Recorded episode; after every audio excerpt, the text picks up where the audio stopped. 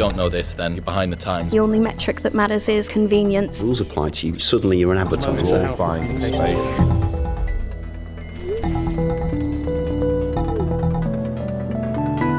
This week on Social Minds. From the very beginning, though, we made a conscious choice to never care about sales. We were joined by Michael Lee, the creative director at Oatly, which, for those of you who don't know, is a vegan milk brand based in Sweden.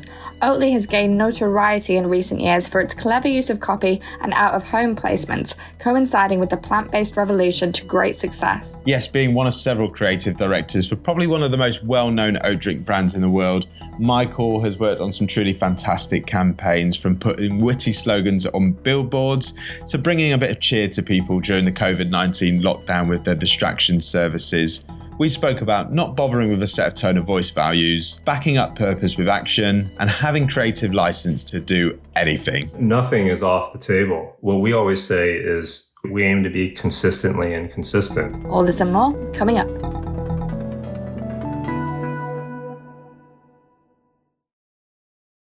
How did Oatly find its tone of voice and personality, and how can brands find theirs? Hmm. Yeah, well, it's like it's not like there was any kind of strategic document or or anything. I, I think a lot of it a lot of it just kind of comes from actually the the part of the world that we're from, uh, southern Sweden, and there's just kind of like this humility to southern Sweden, kind of baked into. Have you heard of uh, Yentala? No, like what's, this. what's that? It's like this, I think, throwback from the old Protestant days where it's a bunch of principles about, you know, not ever thinking too much of yourself. Essentially, it's just kind of laws to live by, to be kind of humble and and not so so braggy about things. Mm. So in, in a lot of ways, there's that bit about us. Like, you know, we're just kind of like a boring oat drink and we're just kind of happy if anybody seems to notice us. Then I think that there is, I was in a workshop once. Someone asked this question and, and, and someone said, well, it, it's kind of like we're naively courageous or naively fearless about things. Like we go out and pick fights with like the dairy industry and it's that situation where if, if we had known better, we probably wouldn't have done that. but, but because we're kind of naive, we just go for it anyway. And, and I think that that kind of sense just kind of continues. We have this kind of overall mission to basically create societal change and to kind of remove the obstacles against sustainability and move people further down like this plant-based route.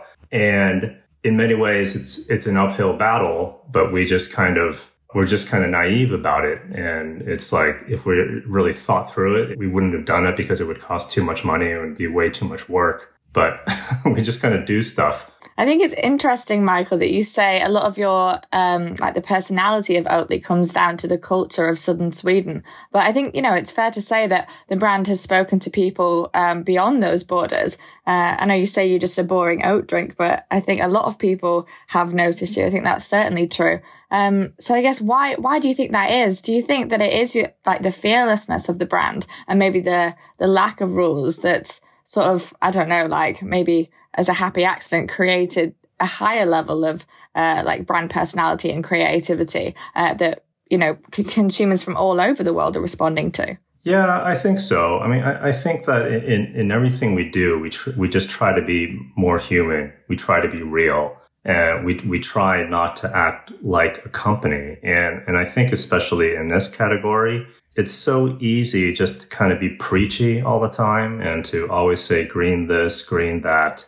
And, you know, we certainly have, have our values. We certainly have a purpose that we kind of work towards. But at the same time, we, we like to make fools of ourselves as well. It's like, you know, we work hard every day and then, you know, on the weekends we go to karaoke and make idiots of ourselves. And in that way, I think we're a bit more real in that sense. You know, at the end of the day, we just try to be a brand that, that people want to hang out with. And, and I think a part of what makes that work for us is that we do have a depth to our brand. We do have a depth to the company and, and, and what we're doing. And there's a lot of action that lies beneath our, our words. So people, I, I think they kind of come to us and because they think we're kind of cool and, and quirky and we talk about sustainability in, a different way. And then they look a, a bit below the surface and see a lot of the, the, stuff we do. We have big farming projects in the US and across Europe where we're developing systems to help farmers transition from animal based to, to agricultural based.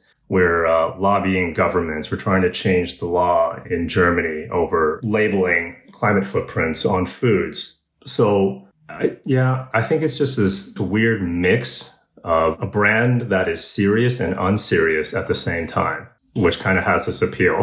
yeah, no, definitely. One of those cases, I think, where it's, you know, do more than you say, which obviously right now more than ever people are really responding to. I know we've seen that uh, when it comes to serious topics like you know, like going vegan or climate change or COVID-19, people aren't responding to prescriptive content.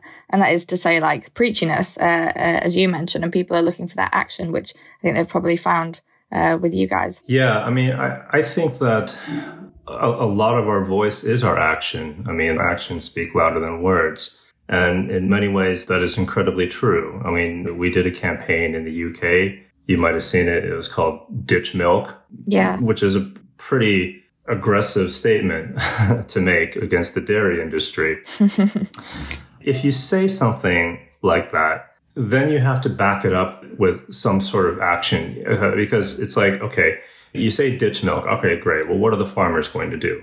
And that's an issue. We tend to think 360 degrees around things. So, you know, although it's kind of a fun slogan to say in a provocative statement, it's not just to kind of provoke noise so we also have to say, okay, well, what are the farmers going to do? That's what I spoke about earlier. We started a project in Sweden where we work with a farmer to transition his farm from uh, primarily animal based to uh, a plant based. It was a study done with uh, a university to create that blueprint, to create that, that map for how farmers can transition and, and be profitable. Mm, that's it, isn't it? I think it's, it's the how. So you're not just telling people what to do, you're actually like enabling them to do it. Exactly.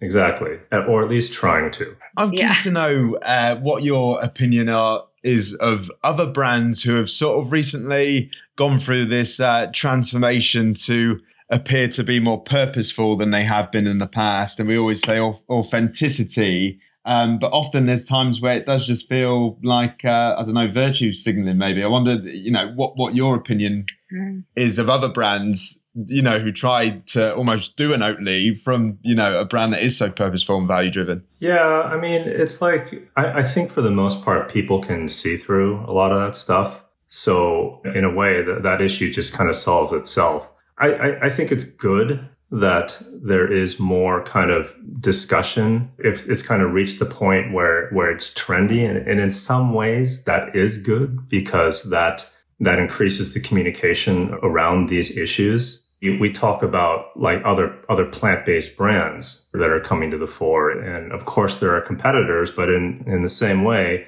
they're also pushing a more sustainable agenda for the planet. So is that a bad thing? No, that's that's a good thing. So it's it's it's just kind of a weird balance that is out there. And what about the banks and and so for for instance banks and I don't know trainer brands and so on and so forth who who sort of are, are just like yeah you know ignore the past we're we're doing everything to kind of you know look to a sustainable future future or not even you know just on matters of sustainability the brands that almost tried to be your friend and tried to come across as over familiar uh, despite not really backing that up with action. Yeah, again, I, I, I think that people tend to see through that. So they can fool some people, but for the most part, if, if they don't back it up with, with solid action, it's just going to be kind of flash in the pan and not something that's enduring. And from a mm, from a, and from a question about the kind of uh, mechanics of your tone of voice, I mean, how do you mm. uh, speak about um, you know serious sustainable issues in your is that still colloquial t- uh, tone that still feels, you know, because it doesn't feel. You get some brands that almost they'll put on their corporate social responsibility hat and then they'll put on their humorous hat. But you know, from a from a copywriter's mm. point of view, how do you blend those two worlds so so uh, you know perfectly? Yeah, I mean, uh, again, I think it just comes down to just trying to connect to people on a human level, and it's like the, the way you talk to someone sitting on a park bench is, is probably the best way to talk to somebody, anybody with any kind of issue or anything. And I think people are so used to this sustainability speak and science speak. And then when you get into that, your eyes start to glaze over and you completely lose interest. So it's certainly something that we're cognizant of all times. Again, going back to this kind of Swedish humility, we think everything we do is, is in some ways super boring, like our sustainability report. I mean, what could be more boring than that? We always make fun of it as being the most, most boring thing in the world. I don't know if you saw we did this thing for when Corona hit. We we all thought, well, this is no time to be selling anything, so we just did a bunch of weird, fun things to distract people. And one of them was reading the sustainability report as a bedtime story because it's the perfect thing to put anybody to sleep.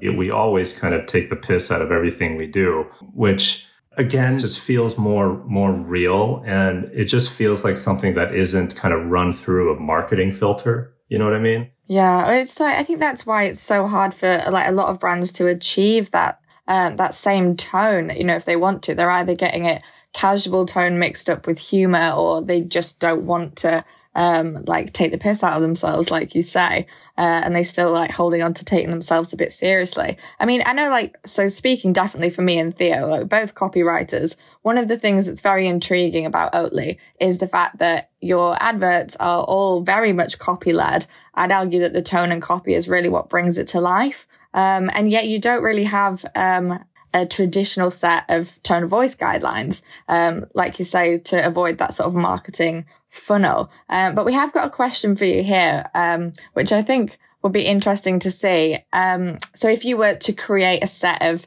tone of voice guidelines for Oatly, what would you put in them? Yeah, we've talked about this quite a bit. I mean, the, the weird thing is that in in the six or seven years uh, since kind of the big rebrand, where Toni Petersson became CEO and he, he brought in this dude named John Schoolcraft, who's I, I guess the global creative director or whatnot.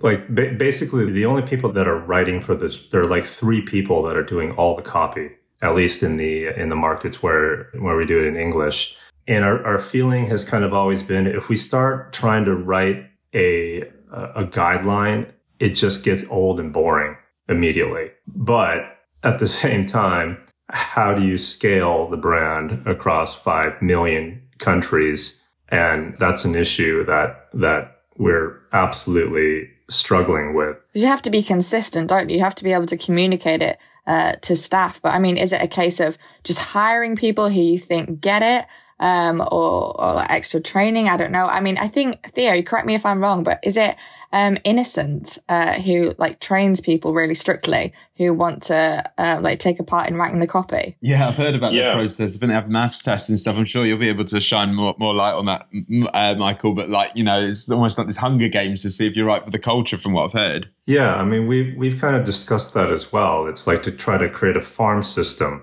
of copywriters because so much of our voice is our brand and copy and, and headlines are, are, a huge part of our personality. And to be honest with you, we've been looking for English copywriters for like two years and, and kind of haven't found any. Well, what we typically do is, is ask them to write write an Instagram post. If there's any tone of voice guide, we probably point people towards our Instagram feed because I think that's the best way to kind of learn it's like our Library of Congress, all the posts that we've done. That's a huge issue and something that we're grappling with as we scale. I think part of what makes our brand interesting is that we take the effort to try to make every touch point interesting or have at least have the same level. So everything down from, you know, a long copy ad in, in the Guardian to social posts to, to wobblers in stores. And I've never written a wobbler in my life, but I've now written like a thousand of them.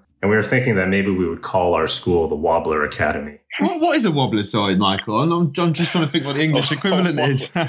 yeah, it's this weird kind of UK US terminology. A wobbler is, you know, when you're in a supermarket and you're walking by the shelves and there's a little plastic doodad that is like hanging off the shelf. And, you, and it usually says like two for one or 75 cents off or or something like that. I'm with you. New words uh, add to my dictionary. I think that's so important though, because you're right. You do have to have that sort of seamlessness and like language and copy, your tone of voice is going to be present from social to those like uh, point of sale points like uh, wobblers, which is a new word that we've all just learned.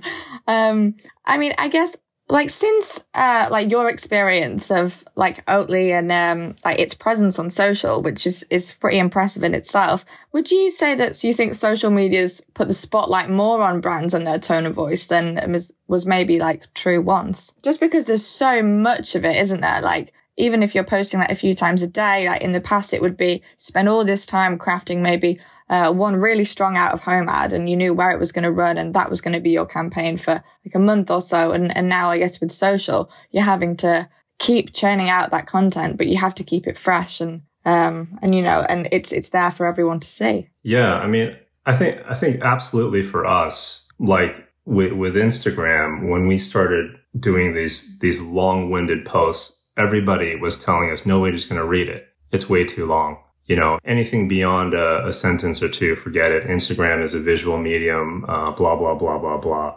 But we, we actually saw it as a writer's medium. Our perspective has always been if it's interesting, people will read it. And, and hopefully it's been interesting. but yeah, I definitely agree. I think we, we heard that a lot about social in the early days. And you know what? Short captions can do very well, but long captions can do very, very well. Uh, we're seeing now that dwell time is an increasingly important metric, which basically means the more time people spend looking at your post, uh, the the better you'll perform. Uh, so it's better to keep them there and keep them reading. So, so in that sense, yeah, I, I, I would agree with that. I would say that social media has put a put a spotlight on on tone of voice, or at least forced brands to be more rigorous about their approach to it. I mean, what, what I'm trying to drill down to, into here as well, Michael, is how you've been able to sort of, uh, you know, take conversation, take, you know, the pub chat, the park bench chat, and really brand it in a way that feels, you know, very Oatly. Is that through, you know, things like sentence length? Is it to do with punctuation? Because essentially, if what you're saying tr- is true, it is just conversation. It's how we colloquially, how we colloquially speak. Um, mm. yeah. But at the same time, it still feels very Oatly. It doesn't feel like anybody else. It doesn't feel like First Direct or, or, or, or another brand. Yeah, or Innocent or Burger King, who are both very conversational as well. Yeah, there is certainly a style. And the way John writes is slightly different than the way I write, which is slightly different from the way Suzanne, who's an English copywriter who lives in the States, writes. But it, it all kind of feels, it feels Oatly. We're kind of a fan of, of long-winded sentences the words that I just try, try to conjure when I write, we see ourselves as oat punks. It's got to be dorky. A lot of our sentences are just kind of confusing and long winded. Everything we say could probably be said shorter, but it just gets kind of more funny and confusing when we use long sentences. I don't know. It's really, really hard to describe. Yeah, but it, but it works. I mean, that in itself is very intriguing to me because it is sort of goes against everything you learn in copywriting 101. Um, but I guess it's uh, one of Theo's favorite phrases is learn the rules before you can break them. Uh, and I think it is a case of that really, because you obviously, um, like you said, you know that something say could be shorter, but you think it's adding to that humor and adding to that dorkiness if you make it, because if someone was like a bit dorky in real life, maybe they'd ramble on a bit or they'd trip over their words and it's, it's really giving it a personality, I think. Yeah. It's kind of like everybody has that filter in their head where it's just kind of a bunch of random, loosely connected thoughts in your head. And then it goes through your brain and comes out as coherent sentences. But it's like we try to preserve some of that looseness. It's kind of like when you read the copy, you can just kind of see the wheels turning. It's like, I don't know, writing through our, our own thought process. I don't know. I, I always just envision like uh, a really, really whip smart gas station attendant out in Wyoming. that literally is the persona for me. You know, you're out in the middle of nowhere in the country in Wyoming. You come across this gas station and there's some dude there and he's just some whip smart genius. That mix of kind of country bucolicness with this whip smart kind of uh, punk ass attitude is kind of what Oatly aspires to be. Yeah, no, I love that. I think like like picturing a, a full on person, giving them a little backstory in a setting can help so much. Um, and it's key, you know, to to giving a brand a personality. Um, like you guys have done so well, I guess.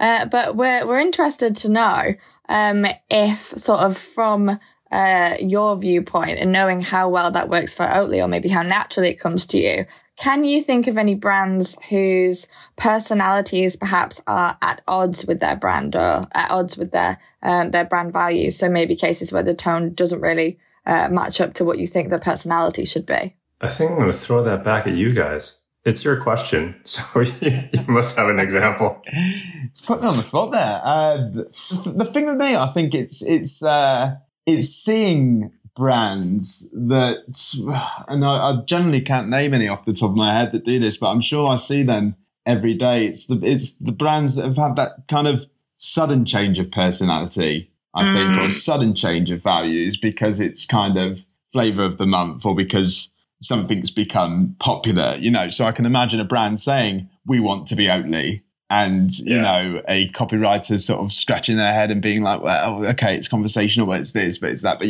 you know, obviously nobody does Oatly better than Oatly. I can't think of an example to my head, honestly, but, but, I'm, but I, I feel like I read copy every day that feels I hate the word, but inauthentic. It, it doesn't feel like it rings true with, you know, it's, it's like everybody says, um, a bank, for instance. I, I don't want, I want my bank to be serious. I don't want my bank to, you know, have a laugh with me. I think all banks sound the same. I swear to God. Yeah, I think that I, I totally get what you're saying. There are a lot of brands out there that are just trying too hard to be quirky and weird and flippant. When I see it, I just start to cringe. And, and I think maybe, maybe other people as well. But I also think like with banks and insurance companies, there's just this mask that a lot of brands put on because when we all go to work, we put on a mask to go to work and we're, we're different when we come home. We take that mask off and, and we're like, we're fun and whatever. But in, in work, for some reason, we have to be professional and, and say things like parameter and paradigm shift.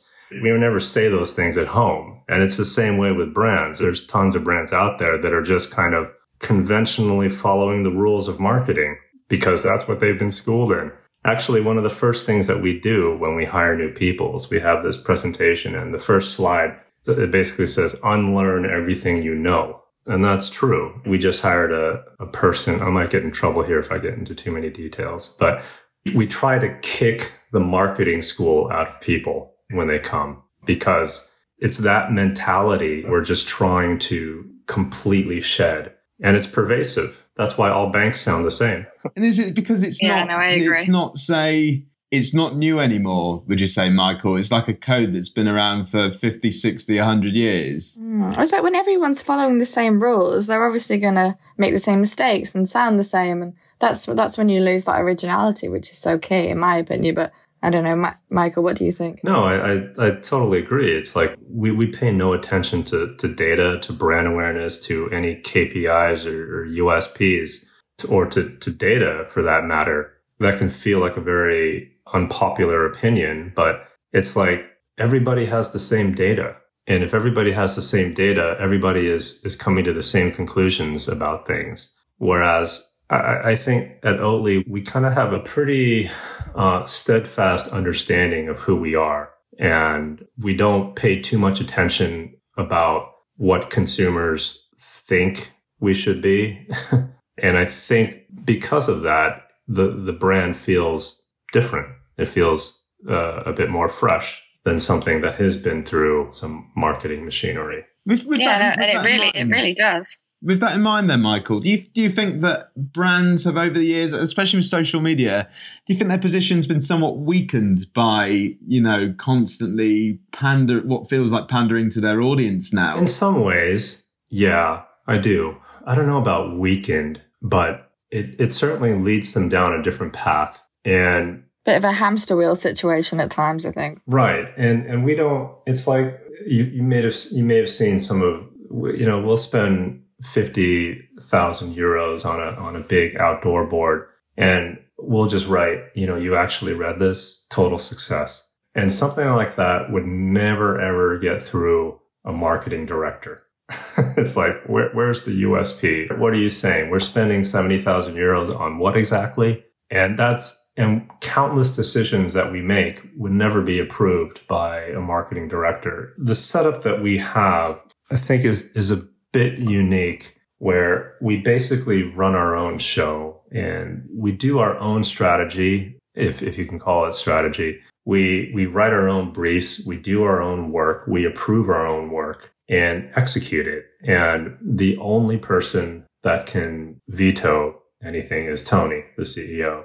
And he just happens to be a guy that completely understands the power of giving that freedom to creatives that hopefully know what they're doing. Yeah, and it's a very rare find in itself, to be honest. I mean, do you think that that gives you perspective um, to sort of zoom out and see the impact of what you're doing a bit better? Because I think, um, in my opinion, one of the shortfalls of, like you said, putting everything through like a marketing director or equivalent is that every sort of uh, activation, every ad, every post even is taken one at a time and sort of when they're rationalized like individually like that, uh, you can't really like zoom out and, and, and look at the big picture of what you're doing. But like you say, if you're spending what 70k on an out of home ad that says, I can't believe you read this. If you were to analyze that on its own, maybe it would get rejected, as you said. But when you zoom out, you know, you've got loads of stuff going out like that. And together it's, it's really building a brand. Exactly.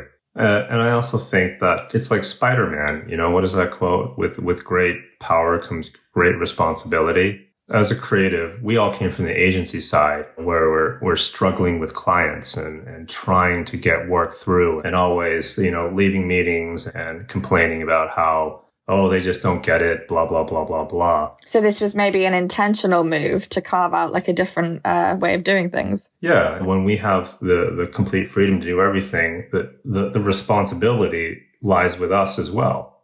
so we think very, very carefully about every move, move that we make. It's, but yeah, I'm completely um, interested as well in this uh, you, well exactly this idea it almost sounds like the kind of the, the perfect medium because one of the things that we hear is that I think as time's gone on as well, uh, you know, um, brands looking for more of a return, especially from social media as, as, as, well. Maybe there's a lot more involvement. It's not like we've seen in uh, past decades where, you know, you hear these stories of agencies firing clients because they don't agree with them. So it's definitely um, a breakaway from everything. I know you've got a talk. Is, is it how to how to fire your marketing agency or something? Controversial around these parts. Yeah, at, at at Cannes last year. Yeah, it was like how to yeah how to get rid of your marketing department. I think it is. It, it kind of goes back to what we've been talking about. When you have a marketing department and, a, and an agency, or even an in-house kind of agency, you know, how does it work? The sales director writes, "These are the sales objectives we have." And then that gets turned into some sort of brief through the marketing director. Everything just kind of gets filtered through countless meetings anything that's presented has to go through like three or four different levels where inevitably things kind of get watered down. Mm-hmm. If you remove all of that, then you're left with something much, much, much more different, much, much more daring, much more kind of fresh. And you tend to kind of get into this situation where you're just doing work that you think you can get through the system. And if that's your objective, then the work that you get out is, is going to feel like that as opposed to this is the work that we think that people should be reading or, or experiencing. It's a massive, massive difference. And I know that there are a lot of companies that are kind of doing this where you give that power to creative forces that, that are able to create things that you know the sales guy or the, the commercial director would never be able to. No definitely. I mean michael coming from an agency background then did it did it take some getting used to or does it take a while for you to learn to create um, to trust your creative instinct and that sort of gut feeling um, and, and knowing what will work? It took a very long time for about seven or eight years prior to joining Oatly, I was basically kind of a brand consultant kind of guy that would just kind of work in constellations of two or three people developing campaigns and, and, and whatnot for, for different clients. I was used to being able to kind of deliver value pretty quickly and immediately. You have to as a consultant. And then when I came to Oatly, I thought, ah, it's, you know, I'll pick it up in, in a matter of weeks. It was not the case. It takes a long time to one, kind of understand the brand and understand the company. The other aspect is that because the creative directors are kind of put, I mean, not at the center, but are, are involved in, in basically all aspects of the company. We basically work with, with Toni, the, the CEO, and we're, we're involved in, in many aspects from innovation, product development, sustainability, PR, obviously. And I think what you realize coming from the agency side where you're basically given a small piece of, of the palette to work with, suddenly there, there are so many different dials and levers that you can press. What kind of products should we do? What about if we if we do an effort with what if we start a, a fund for farmers to to make loans so they can transition from dairy? And these are kind of all the ideas that are always just kind of being tossed around. And it's like you have so much more to play with and it's a bit overwhelming.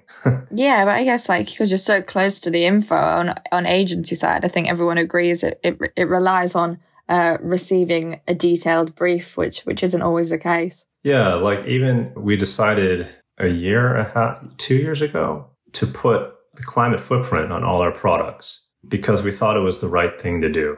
And then we went and talked with the uh, sustainability team and the supply team and the packaging team and realized how incredibly complicated something like that is, uh, given supply chains, given if you change, if you change uh, the oat supply from this farm to that farm where there's a 500 kilometer difference in travel, that is going to affect that number that goes on the packaging. And the packaging is done in, in six month supply rolls. So how do you manage that? But we basically pushed that through the, the organization. I mean, not just pushed because, you know, everyone else kind of felt that it was an important thing to do as well. But something like that, you, you probably wouldn't have had been able to do if you sat on the agency side of things. Yeah. Well, it's certainly like a different dynamic, isn't it? You're sort of reverse engineering your creative messaging because you're not just amplifying what's going on. You're actually influencing what's going on based on what you want to amplify. Absolutely. It's like what we talked about before. Our, our actions is our voice. Like in Germany, we took that a step further by petitioning the Bundestag so we submitted a petition to the Bundestag. We we hired a lawyer, and these are all marketing people. I mean, what do we know about you know German laws? But again, it goes back to that naive fearlessness. It's like if you ask me now, would I do that again? Probably not. Because it was hours and hours and hours of my life that I'm not ever going to come back. But it's like we think it's the right thing to do and we do it. And then we were successful with the petition part of that was kind of funny because I wanted to put a, a massive outdoor campaign around the time of the petition, and, and the petition depended upon the Bundestag approving it. And they wouldn't tell us when it would be approved. On the other side, I have a 1.2 million euro campaign that I have to say yes or no to, you know, depending on the timing. So we just kind of rolled the dice and we just got lucky that the campaign kind of coincided when we got an approval. I love that. Um, on the matter of yeah. rolling the dice, Michael, I just want to ask you something within within that because you know, speak, speaking to you and, and knowing uh, you know what I know about uh, Oatly, you know, very value driven, obviously, as we've discussed. How much thought is given to you know the bottom line? Because it, it, speaking to you, you get the sense that it's sort of you know generally the feeling is that it's coincidental if people like us and and you know um, we we become quite successful, but you naturally are so is it just that yeah. you're, you're right so many times? Do you think, or well, we've just kind of come across at the at the right time in history in terms of being a plant based food brand where a lot of the world is kind of becoming much more aware of these things, and the plant based growth is is surging. I, I think it's like a a three trillion dollar industry and kind of the biggest investment frontier since basically the internet. In in in some ways, you know, w- we could do do anything, and our and our sales would would still well try it out and see. yeah, sales are doing sales are doing super well. I mean, the, the, growth has been eh, phenomenal. It's like the the growth is is dot com numbers. It's not fast moving consumer goods numbers. It's it's ridiculous. We can't make the stuff fast enough. We can't build factories fast enough. And from the very beginning, though, we made a conscious choice to never care about sales because, again, that leads you down uh, a track. And so far, it hasn't been an issue. But you know, who knows what's going to happen in five years or ten years? Ten years. I mean, yeah, no, absolutely. Doing research, actually saw before that you know sales have doubled in the past two years. I think this was in relation to uh, the electric uh, trucks that you guys have, uh, you know, teamed up to uh, deliver Oatly and stuff. And you know, your yeah. success has obviously come, at, you know, at a, a, time of great change. Um, it makes sense, obviously, to speak to you. You know, with everything going on in the world following COVID nineteen as well.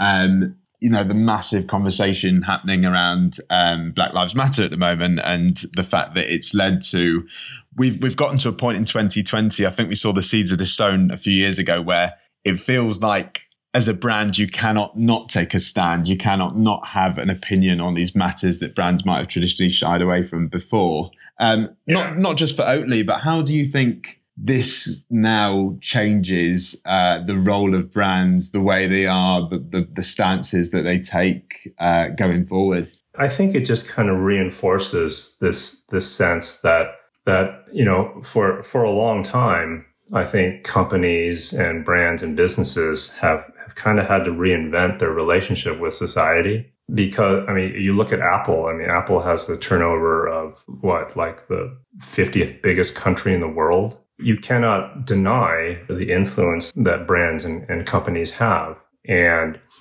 I think more and more, this trend towards transparency, this trend towards accountability, and in our case, sustainability, these are things that just point to uh, a responsibility that we have to society. And in many ways, I think that companies and businesses have kind of hid behind the fact of What's the point of a business? The point of a business is to turn a profit, is to increase shares for shareholders. And in many ways, I think those that feeling is a bit it's a bit antiquated. It's not enough. I mean, companies and brands are, are part of society just as individuals are. We have platforms to affect change. So I don't think it, it is enough to stand by uh, the, the sidelines and just watch the world go by. I think obviously like Oatly being such an action first campaign later type of brand, I think that definitely sets quite um, like the standard of what people expect now. And you know, you can you can see that people are responding to it.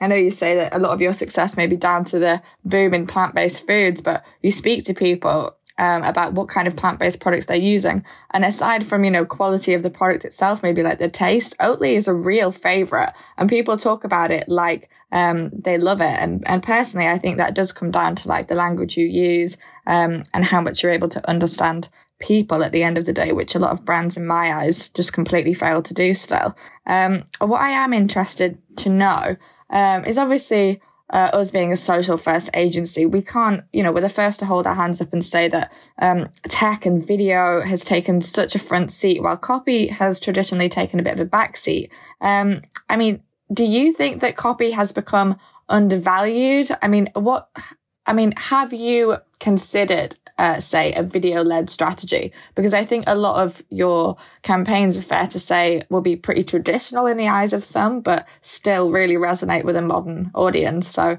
I guess, have you ever considered taking uh, the tech first route or is that just not very Oatly? nothing is off the table. I mean, what we always say is we aim to be consistently inconsistent. So, you know, one, one year we might do, you know, massive outdoor campaigns uh, that are all copy driven. The next, we well, we might do performance art. I don't know. it's like there's nothing within the discussions that we have that says that we have to remain uh, a copy copy driven out of home brand. I think th- there's going to be copy in, in, everything that you kind of do. That's always going to be important, but. I don't know. The whole thing with the out of home, I, I think I think it works because it is so old school it's like bell bottoms. They, they become popular every 20 years. So, you know, in two decades, we can run these campaigns again.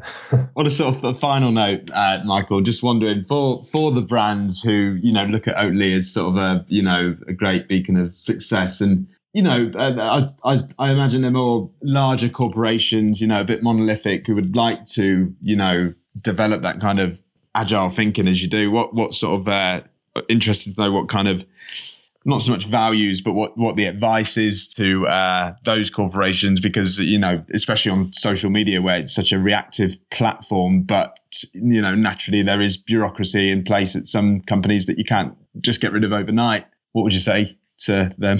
I think you, you need a Steve Jobs or you need a Toni Petersson. You need someone at the very, very, very top setting the agenda. If you don't have that, forget it. It's all just going to be hollow. Couldn't agree more. You obviously need that uh, one very important person within a company, you know, steering and championing creativity in that way. Um, we'll wrap it up there. Thanks very much for joining us, Michael. So interesting to hear your thoughts on you know crafting a tone of voice and actually maybe not needing one. So uh, thanks very much. Yeah, no problem. Yeah, nice. Uh, it's a good conversation. Thank you for listening. We really hope you enjoyed this episode. If you did, please remember to leave us a review on iTunes because it really, really helps and allows us to bring you brand new episodes every single week. This has been the Social Minds podcast with myself, Theo Watts, Eve Young, and produced by Ollie Thompson.